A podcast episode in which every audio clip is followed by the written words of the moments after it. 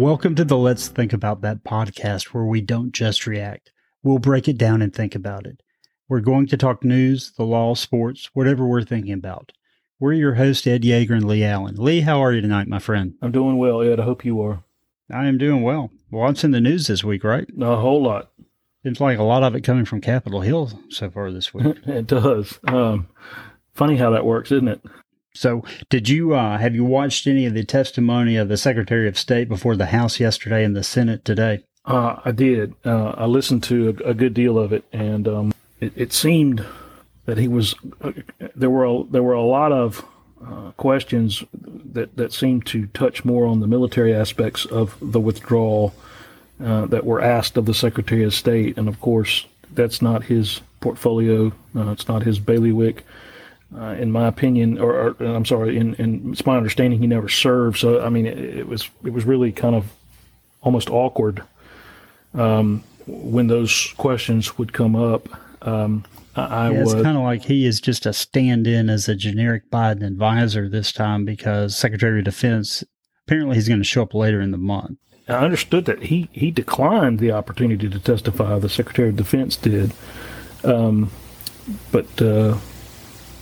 Was threatened with a subpoena, so apparently he's going to show up. But I don't know. I did not think Blinken performed well from his perspective. I didn't think he helped himself. The testimony sort of mirrored the manner in which the withdrawal was conducted, in that it was chaotic. The questions to Blinken about whether or not he had testified before the Hunter Biden grand jury were, I won't say bizarre, but they were strange. It was cringeworthy, that his answers. I did not think he was forceful. He comes across as sort of effete, and frankly, that's the way that's the way he's projected throughout his time, 8 months now as Secretary of State, and I just think he's a very weak individual. He was asked, I think it was this morning, he was asked about whether or not the United States had a policy with regard to how we should treat Afghanistan going forward, and he wouldn't answer the question. He just kept talking about how we are working with our NATO allies, we're working with countries in the region, we're working with the UN, and you know, the questioner, and I don't remember which senator it was, kept saying, well, does the United States have a policy? You know, and he speaks a lot in platitudes. He uses word salad that. Just foolishness. And it all indicates that they don't have a policy. Exactly. His testimony, as you said, kind of reflected the final days of the U.S. presence in Afghanistan. It just seemed to be cobbled together, and let's hope for the best. Yeah. And there's a degree to which diplomats do that, and they look on the bright side of people. But in this situation, that just seems doomed to failure. I think it is, and I think it was, and I think we're seeing the results of that.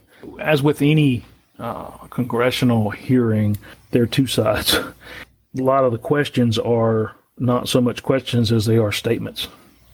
That's one of the problems with the congressional hearings, is that despite the number of law degrees up there, they don't seem to know how to formulate an examination of a witness. No, and most of them read their questions, so they're canned. I mean, they're written ahead of time. They're not taking advantage of prior questions. They're not picking up on clues from in this case Secretary Blinken or anything. And it's just they particularly Grassley today in the Judiciary Committee, which wasn't related to Secretary Blinken, but puts his head down and just points his finger and reads what some staff member has written for him. It's not a pretty sight. And I didn't think the Biden administration looked competent, and I don't think Secretary Blinken looked competent. And, you and I had some communications yesterday about a rumor in the White House that when the Secretary is finished testifying and things, a little time passes, that he's gone. And I think that probably, it looked to me like it was more likely after watching his testimony. Well, let's go back to yesterday for just a moment, or Tuesday of this week. And the questioner was Scott Perry, he's a representative from Pennsylvania. a Republican who was asking questions, and the questions were about Afghanistan. And then he suddenly asked Secretary of State about whether he'd been questioned by the FBI.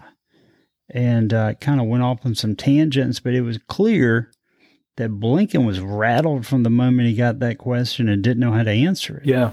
And it just looked fishy. It looked suspicious from the beginning. And I have no reason to think there's anything he's done that's indicative of a crime or perhaps more importantly, a cover-up at this point.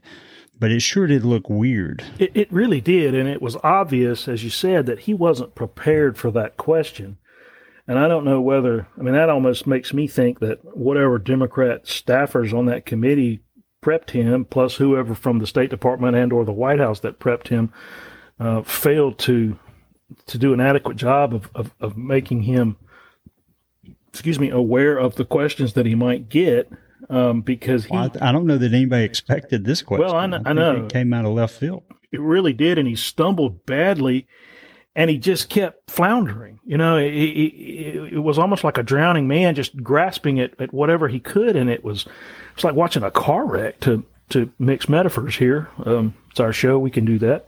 But it was cringeworthy from my perspective as not a fan of the secretary. And it was truly cringeworthy. The other big story from Capitol Hill today was the testimony of several Olympic gymnasts about failures at the part of the FBI and the Justice Department to conduct a competent and timely investigation into their allegations of sexual abuse. And it's a horrendous story. Yeah, and then the cover-up that flowed from that. And apparently there were gymnasts who had not been victimized, who were victimized after the FBI got noticed that there was a problem and began to do some sort of investigation, which really wasn't much. Or else didn't do an investigation. Right, and then there were additional victims because the perpetrator was still out there. Right. And one of I think it was the supervisory special agent, but one of the special agents who was involved from the field office that was handling the investigation was at the time asking or seeking a job from USA Gymnastics, and apparently did not see any sort of conflict or problem with that. It just boggles the mind at the level of stupidity. Stupidity or arrogance? Probably both. And evil. With regard to our friends who were having the affair and perpetrated the Russia hoax several years ago, that was pure evil. That was mean-spirited, malicious conduct on their part, and they made that up out of whole cloth, or knew that it had been made up out of whole cloth, and took the ball and ran with it. And I think one thing is clear, and I guess on a positive note, at least in my opinion, it seemed to be both Republicans and Democrats who were upset with the conduct of the FBI in this investigation. Yeah, there doesn't seem to be any partisanship, no, any partisan divide on this. So I take solace in that, but I think too, I don't think the FBI can continue to exist. I think we have to come up with a new entity with a new name. I think it is so tarnished, the reputation of the FBI in the last few years that it simply cannot. It cannot continue, and that's a shame because I think we've talked about this before. I used to think that the FBI folks, they walked on water. They were the Jedi Knights. They were the good guys. Well, that was their that was their public image. There was the show FBI, and right, going all the way back to J. Edgar Hoover, they were the ones who always were on the side of right. Now, I disagree. I think the FBI can and will continue to exist. I think there are plenty of good agents out there. The problem has been in leadership and politicization of various people, such as the ones you mentioned a moment ago during the Trump administration, or I guess it was the latter part of the Obama administration going into the Trump administration and their actions. But I think that the average FBI, maybe average is the wrong word, but at the field level, I think you have good intentioned people who are trying to do the right thing. This case of gymnastics is just an example of someone who was either incompetent or self-serving or for whatever reason didn't care. Ambition. I think you're right with regard to the field agents and the rank and file investigators within the FBI. But I do think that the whatever it is, and I'll use the term corruption. I'm not saying they're on the take, but I think they're putting their own political interests and their own career ambitions above their obligations under with their oath. I think that has so tarnished the FBI that at a minimum, there need to be sweeping personnel changes within the hierarchy of the Department of Justice and the FBI as well. But and you're right. You know, the one thing that wasn't said, at least that I heard during the hearings this morning, Obama was the president. Oh, Lord, who was the attorney general? Eric Holder. Yeah, Eric Holder was the attorney general. Robert Mueller was the director of the FBI. These were the folks that were in charge during the time of the botched, if you will, investigation with regard to USA Gymnastics. And when it started, it was 2015. Now, I'm not saying that Obama's responsible, but it's just, it was on his watch. And of course, things that occur on Republicans' watch, we sort of get beat over the head in the news media. If this had happened during the Trump administration, it would have been called the Trump FBI investigate or something to that effect. Right, and it's not talked about, and I think that's unfair. So I think we've got a lot to look for in coming days with regard to the FBI. And I don't see any way to change it without a massive overhaul at a minimum. And I'm in favor of doing away with it and coming up with a new entity. I'm not in favor of defunding the police. I don't want to defund the police. I just want to I don't think it needs to be the FBI anymore. I think they need a new name. They need a new badge. They need a new outlook. Yeah, I don't think that's going to happen, but we'll see. But, and of course, what's bubbling under the surface, but the news media doesn't want to talk about it, is this whole situation with the folks who have been arrested for their activities on January the 6th. And there was a comment made by one of the federal district court judges who's hearing these cases. I think it was earlier this week. It might have been at the tail end of last week, where the judge was speculating that these prosecutions may well be unconstitutional based upon the fact that there has been no evidence of any sort of conspiracy, and so you've got that as a stain on the FBI. The FBI just in the last few days fired the special agent in charge of the Kristi Noem, or not Kristi Noem, but the governor of the female governor of Michigan. Gretchen Whitmer. The whole conspiracy to kidnap her, I think it was. That supervisory special agent has been fired. It turns out that FBI sources probably were the instigators of that situation, and but for their instigation, that may not have ever been a thing.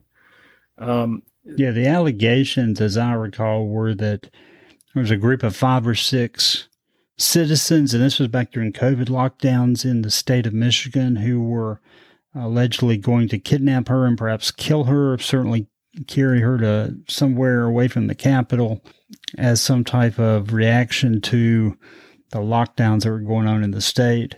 And I guess as it's come along, it seems like there were a lot of unnamed sources or law enforcement undercover agents who were involved in the conspiracy. And as a legal matter, conspiracy is an agreement by 2 or more individuals to commit a crime. But if 1 or more of those individuals is law enforcement, they're not co-conspirators. So that breaks the conspiracy. It seems like every week there's something about the FBI that is negative and has cast the institution in a bad light. Well, I hear what you're saying. I just don't. I wouldn't throw them out. Wouldn't throw out the baby with the bathwater, to use another metaphor. At least you're not mixing them like I did. Another big story this week out of Washington has been the allegations from Bob Woodward's forthcoming book about General Milley. I guess that's kind of dominated the news the last couple of days. Among those allegations that Milley, I guess among those allegations were that Milley had called his counterpart in China and assured him that things were okay and that he would let him know if there were going to be any attack on China, but also that he had made efforts to ensure that the nuclear weapons, the nuclear codes, the so-called football that's always around the president was secure. And I know there's been some reporting today which questions some of that. I don't know the truth of it. Frankly, as I told you, the last couple of days, I'm skeptical of the whole thing. I know Woodward always has these great stories, but sometimes the facts don't seem to be as nailed down as he wants to pretend they are. Yeah, he has a track record of not getting his facts right, and seems to, if you believe his critics, embellish stories, perhaps even make some up as a means to generate book sales. There's the whole controversy, if you'll remember back from his book entitled Veil, where it was proven that he was wrong on some facts. Part of the problem here, it seems to me, is he's the king of unnamed sources. And from what I understand, and I think this book hasn't come out yet, right? That's right. It hasn't been released. These are advanced copies to try to generate buzz so that it hits the bestseller list at the beginning. These allegations with regard to the chairman of the Joint Chiefs are from unnamed sources. And so I'm skeptical of that. I also, and by definition, folks who put on 4 stars, particularly the folks who become chairman of the Joint Chiefs, they're political animals. I mean, they have to be. That's not a criticism. It's just, the reality of serving at that high level of the military. You have to be politically savvy. And your gut tells you that Milley is not so careless or is not smart enough not to blunder into something like this. So I think it's probably important that we not rush to judgment with regard to his situation. As you said, Jennifer Griffin and there was one other reporter today who were quoting sources in the Department of Defense that were saying that the allegations were not true. There were 15 people in the room. He had the blessing of the Secretary of Defense at the time. It may be that this is just an effort to sell books. And, of course, some of the reporters said, well, are you going to release the transcripts like Trump did on the call to the Ukrainian president that led to the first impeachment? Yeah. So far, DOD is not releasing that transcript. We'll see what happens with that. I could settle it right there, at least some of the allegations. And I guess I would want to say for our listeners, I'm not at all troubled by Milley reaching out to his counterpart in another country. I think that's normal, to be expected, to be typically a good thing. I think the issue is, did he say the things that he's accused of saying in this call? Yeah, I agree. So we'll see what happens with that. One story that you tipped me off to a couple of days ago, which I think hasn't really gotten any attention, but which I just find fascinating as well as disturbing, is this proposal by the Department of the Treasury. And let me just outline it because, like I say, it has not gotten any media attention, but the Department of Treasury has proposed that banks and financial institutions would report to the Department of the Treasury all transactions that occur on accounts that have a balance of $600 or more. And then the government would basically build a big database for all of these transactions so that they can, their purported reason would be to find tax cheaters, people who are spending more than the income they're reporting. But the idea that any account with more than $600, that the federal government's going to know every penny that comes in and goes out, just strikes me as an incredible amount of overreach. phenomenal amount of overreach. I mean, and for our listeners, that there is currently and has been in place for some time. It came about in the early days of the drug war, probably in the early 80s. Maybe that's not the early days of the drug war, but it was the early days of the war against cocaine. The IRS has required, or the Department of the Treasury has required, financial institutions and anyone else who deals in cash transactions of an amount more than $10,000 or related transactions that in the aggregate are more than $10,000. Again, cash, and that's defined a little differently than just currency, but those transactions have to be reported to the Treasury Department, and it's a felony not to, and that's been done in an effort to cut down on drug dealers, buying cars and whatnot in cash. And the reason is that typically people who are conducting illegal activities like drugs, they're dealing in cash. They're not using checks, credit cards or checks or whatever.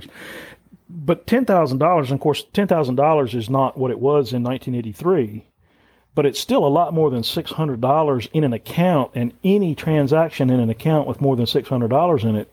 So if you go to Sheetz and buy a Mountain Dew and a candy bar and put $5 worth of gas in your car, and you happen to have $673 in your account, Treasury needs to know about that. Well, first of all, just from a practical standpoint, how can they comb through all these reports? I guess it would be a question of they build the database, and then when they have something to go on, Lee Allen is doing X, Y, and Z, then they can go back and pull anything related to me from the database and use that to build a case. But it's well, that may be the starting point, but with artificial intelligence having grown so much over the last few years, I can see that their next step would be that they develop some type of AI, artificial intelligence algorithm that starts sifting through this data and then reporting out anything that appears suspicious. And acting on it. It's bad enough for them to know about it, but I mean, you can start locking people up because of what this algorithm shows that they do with their account. And is it going to become like the civil forfeiture statutes where if you do certain things, you have to prove that you didn't do them for criminal purposes or you lose? I think it's a slippery slope, and it's frankly, in my opinion, anti-American. I agree, and I would make two final points about it. First is that if the government's aggregating all this data, we got to remember that it was only a few years ago that the government was hacked by, it appears, the People's Republic of China hacked into government databases for anyone who had ever applied for a security clearance, and they've basically taken all that information for whatever purpose they're going to do with it. The other thing is, when you look at the actual Treasury Department release, they continue to use this language about they want to ensure that everyone is paying their fair share, and that and this is a quote, tax evasion is concentrated toward the top of the income distribution because higher income taxpayers have the ability to tap into the services of accountants and tax preparers. That's their quote. Well, first of all, $600 in a bank account isn't the top of the income tax spectrum. But more importantly, just within the last week, it's come out that as of last year, 61% of the individuals in this country didn't pay any taxes. Yeah. So the idea that, if there's anyone who is probably underreporting, it's going to be a higher income taxpayer because it's getting to the point where they're the ones paying almost all the taxes.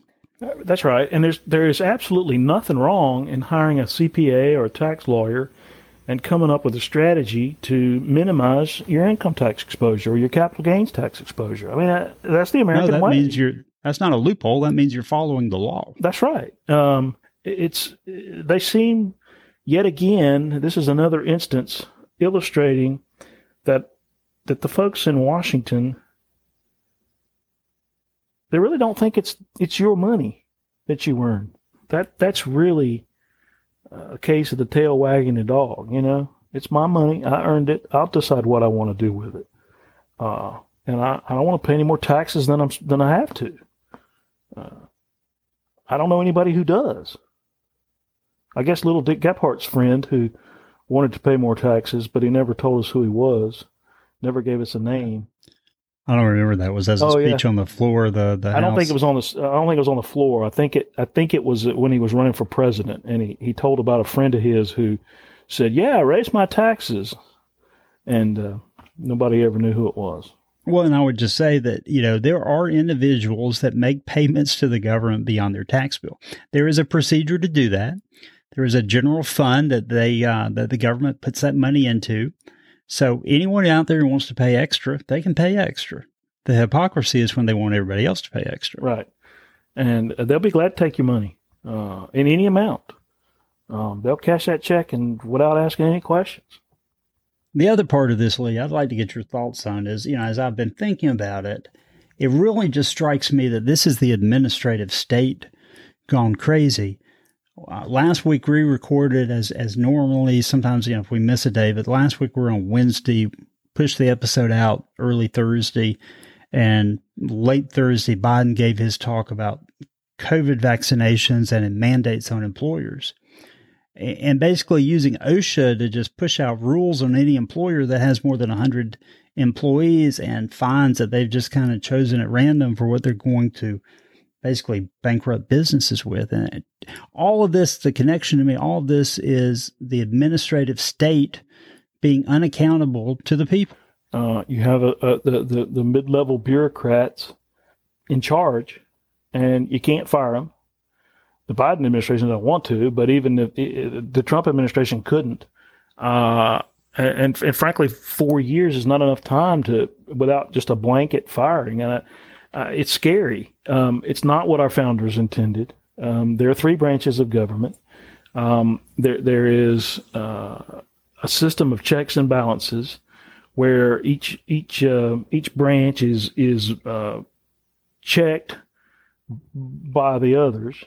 And all of them are checked by the people, at least indirectly. You could argue that the courts are not, but they are in the sense that the president appoints or nominates, and the Senate approves. So there is that indirect responsibility there. But with the administrative state, there's not. And we talked about this, I don't remember if it was last week or in a prior episode, where Congress is delegating a lot of authority to these executive agencies, you know, the proverbial alphabet soup agencies, and they're making the rules and making the law, and Congress is just sitting back and letting them do it. And it's not a good thing. It results in overregulation, and it's stifling to our economy, and it's killing our freedoms. You know, and I think I have become more aware of that in the last year or so as a result of this COVID situation. The Biden vaccine mandate, because of separation of powers, you know, that mandate doesn't apply to Congress. If it's such a wonderful thing, why is it that if you have less than 100 employees, you're not included? Well, it's because of who OSHA federal OSHA laws and regulations apply to. I mean, but does COVID know if they're 98 employees? It's preposterous, and I don't want to get too much into COVID, but you have to take the vaccine to protect yourself from the unvaccinated. And I have a hard time with that. Well, that was a big part of Biden's speech, which didn't make any sense. He wanted to reassure people how great the vaccination was, so he pointed out statistics, which I believe are accurate, that if you're vaccinated, you're very safe. Right. And then the natural or the logical response to that is, okay. Right. So why do I care if somebody else hasn't taken it? Exactly. It's on them. Yeah. They have an opportunity. They've made a decision not to. They're taking that chance on their own. You know, when this started, we heard all about herd immunity. Well, I read the other day that when you add the number of folks vaccinated plus the number of folks who've had COVID, we have reached that point. But it doesn't seem to have done us any good if you believe what you read in the media with regard to rising number of cases and so forth. So it's you know, if you're, I guess if you're cynical, and I think perhaps I am, you know, you wonder, is this an excuse for another shutdown? And if so, why? I think there is, and I know there was a Quinnipiac poll that was came out earlier today that shows within the last 30 days, the president had a favorable number, or the numbers were favorable in terms of the public's impression of how he was handling the COVID situation, and it's now gone the other way. He's underwater on that. He's underwater on Afghanistan. I think he's overall he's underwater now. Yeah, meaning more unfavorable respondents than favorable. And I think that a large part of the COVID numbers and the flip, it was his speech last Thursday, where he has dictated a new mandate.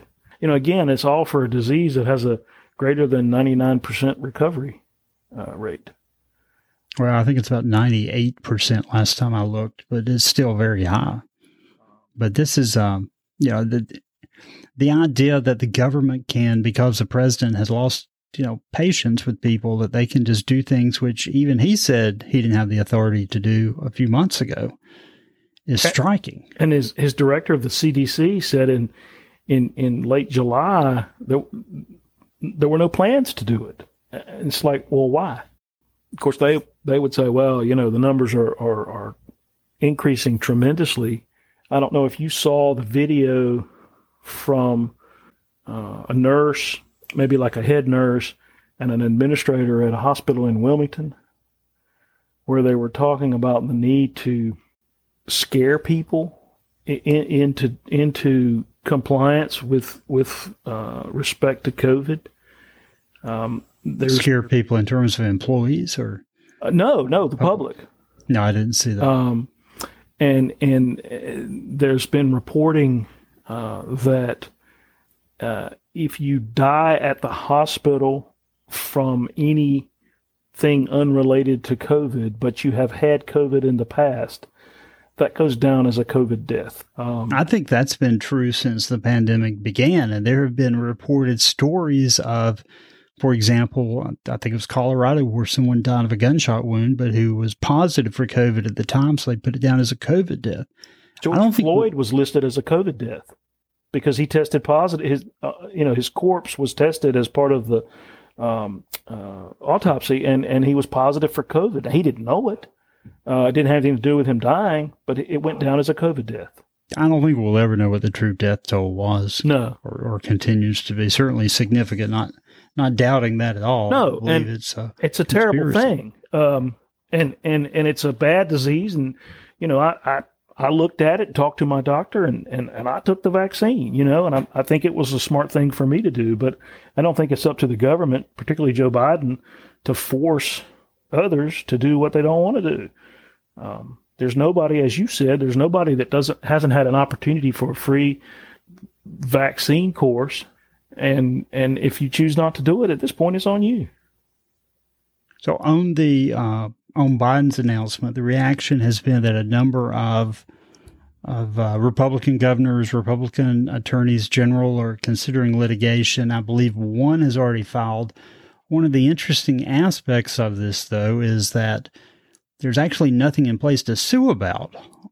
All that's happened so far is that the president gave a speech saying he's going to direct OSHA to develop a rule. So there's not, as I understand it, even a proposed rule yet for people to comment on. So that makes it a strange litigation situation. On the issue with the Treasury Department collecting all this data, just the day before yesterday, several dozen congressmen, all Republicans, I believe, were co-signatories to a letter objecting. So whether that makes its way into the reconciliation bill or somewhere else on Capitol Hill, or whether Treasury just tries to push that out on its own, it's certainly going to meet some resistance. So what's on your radar for the next week? Well, I'm interested to see if this Woodward allegations, if they get any traction. I tend to think, and I certainly hope as an American citizen that they don't.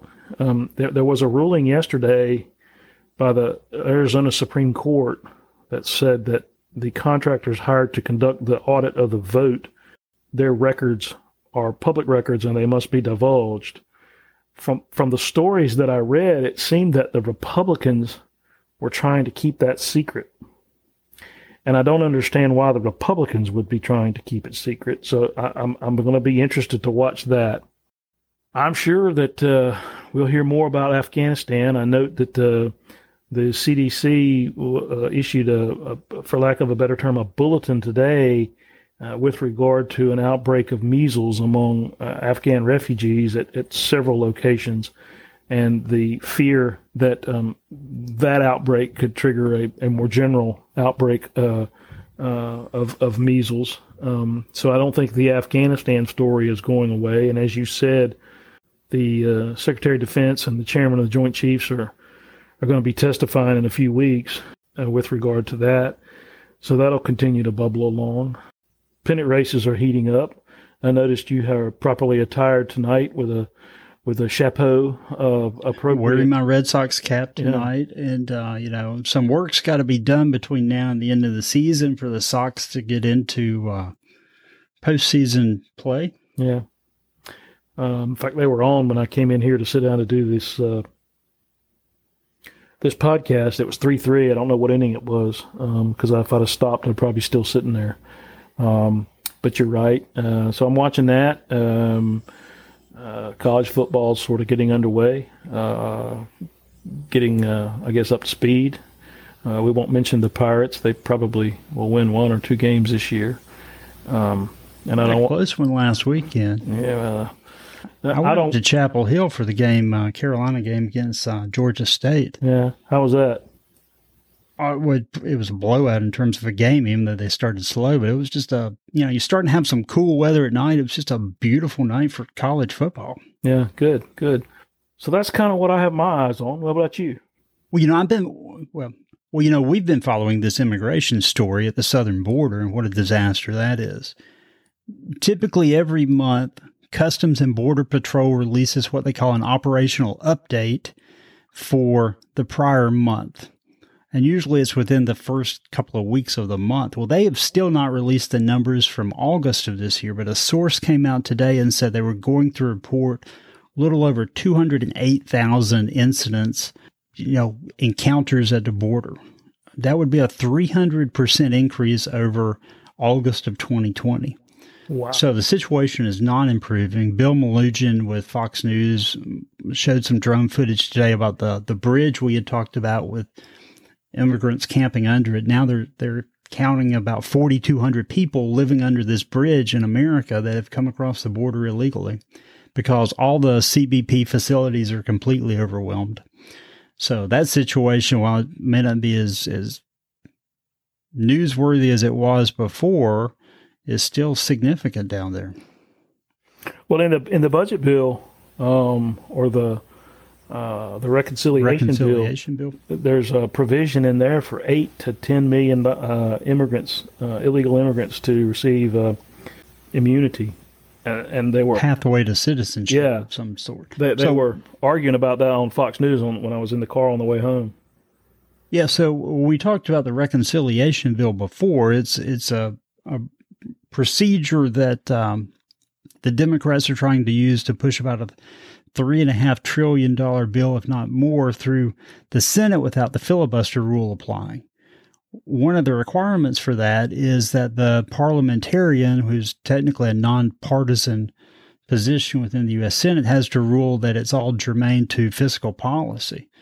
Now, the Democrats are trying to say, well, if we make them citizens, we'll collect these taxes, and it might be $120 billion over the next 10 years. But the way they're trying to do it is that anyone here who is here in the country illegally, they're going to try to give them some type of status, whether it's citizenship or legal permanent residency status or something else. So significant immigration changes that they're trying to get through without letting the filibuster apply. That seems to be an awfully tenuous definition of germane. Yes, it is. What else is on the radar in the Yeager mind? Well, the other issue is that the U.S. Department of Justice has now sued Texas to try to block the abortion law from going into effect. So I think within the next week to 10 days, we'll start to see some preliminary hearings in that litigation. And they're suing in federal district court in Austin, so we'll start to see how that plays out. Yeah, and take a minute to explain that. They're not a friend of the court. They are an actual party, and that's surprising to a lot of folks. How does the federal government have standing to do that? I mean, how are they injured by this statute? Yeah, I don't think they're injured by the statute. I don't think they have to be. I believe that U.S. DOJ has standing under federal law to bring a lawsuit anytime they can assert that a constitutional right is being infringed upon. So their allegation here is that the rights of pregnant women in Texas are being infringed upon. That gives them standing to bring litigation. That's interesting. I don't like that. But they didn't ask me. As a policy matter, I don't like that at all. Contact your senator. Yes, I will. That'll help a lot, I'm sure. I'm sure that he's waiting to hear from us. Well, thanks for tuning in for another episode of the Let's Think About That podcast. You can contact us at comments@letsthinkpodcast.com. If you've enjoyed this episode, please click subscribe on your podcast provider and leave us a review.